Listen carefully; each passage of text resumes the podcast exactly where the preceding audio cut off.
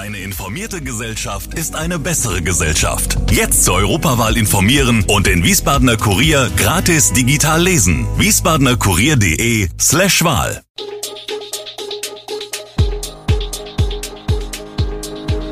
Gude, unser morgendliches News Update.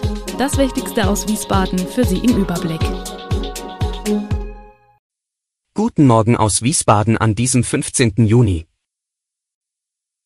Einschränkungen auf der Schiersteiner Brücke, ein neuer Pop-up-Biergarten am Biebricher Zollspeicher und immer mehr Leiharbeiter bei Opel. Das und mehr gibt es heute für Sie im Podcast. Am Wochenende und in der kommenden Woche wird es aufgrund von Straßenbauarbeiten zu verkehrlichen Einschränkungen auf der Schiersteiner Brücke kommen. Im Zuge von Arbeiten am Ersatzneubau der Schiersteiner Brücke wird von Freitag, dem 16. Juni ab 22 Uhr bis Montag um 5 Uhr die Anschlussstelle Äppelallee Richtung Mainz voll gesperrt. Die Hauptspuren sollen hingegen weiter offen bleiben.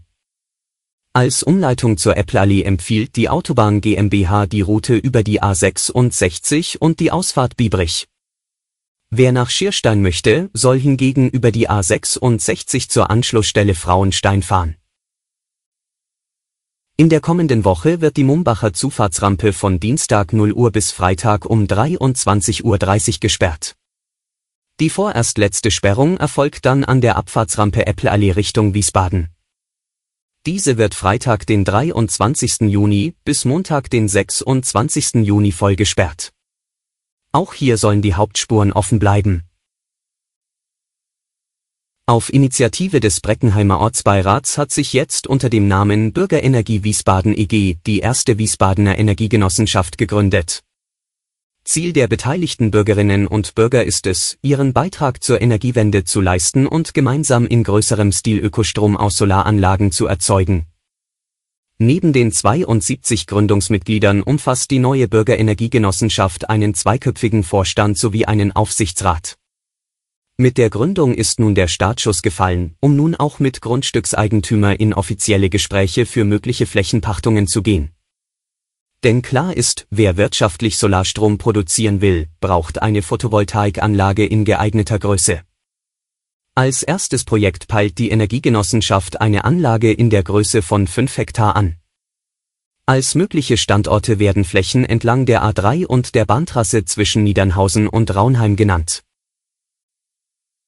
Die Stadtentwicklungsgesellschaft SEG will im Auftrag der Stadt Wiesbaden am Biebricher Zollspeicher einen sogenannten Pop-up-Biergarten errichten.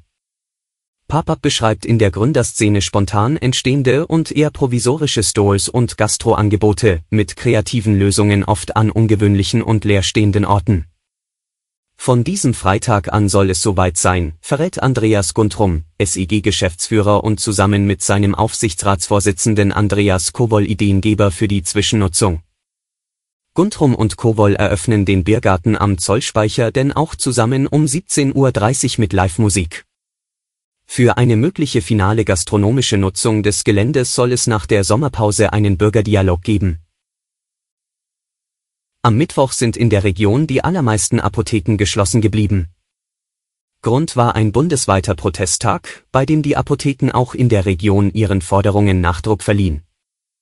Unter anderem verlangen sie eine Anhebung der Honorare für verschreibungspflichtige Arzneimittel von 8 Euro und 35 Cent auf 12 Euro pro Packung.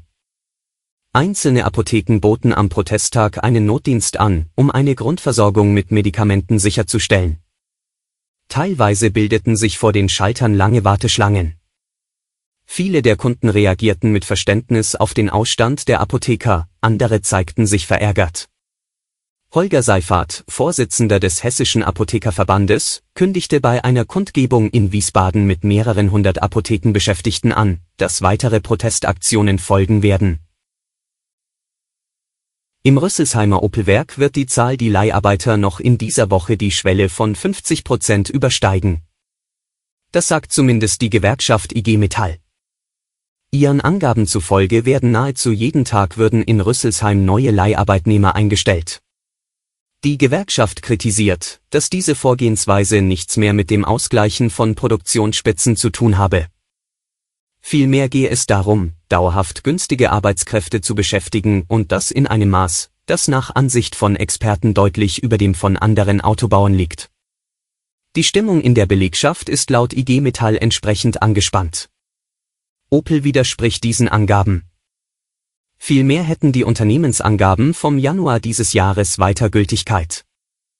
Seinerzeit nannte ein Opel-Sprecher eine dreistellige Zahl von Stellen, die man im Rüsselsheimer Werk temporär, also mit Leiharbeitern, besetze.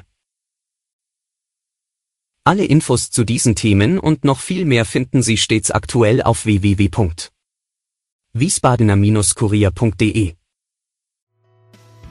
Gude Wiesbaden ist eine Produktion der VRM von Allgemeiner Zeitung, Wiesbadener Kurier, Echo Online und Mittelhessen.de.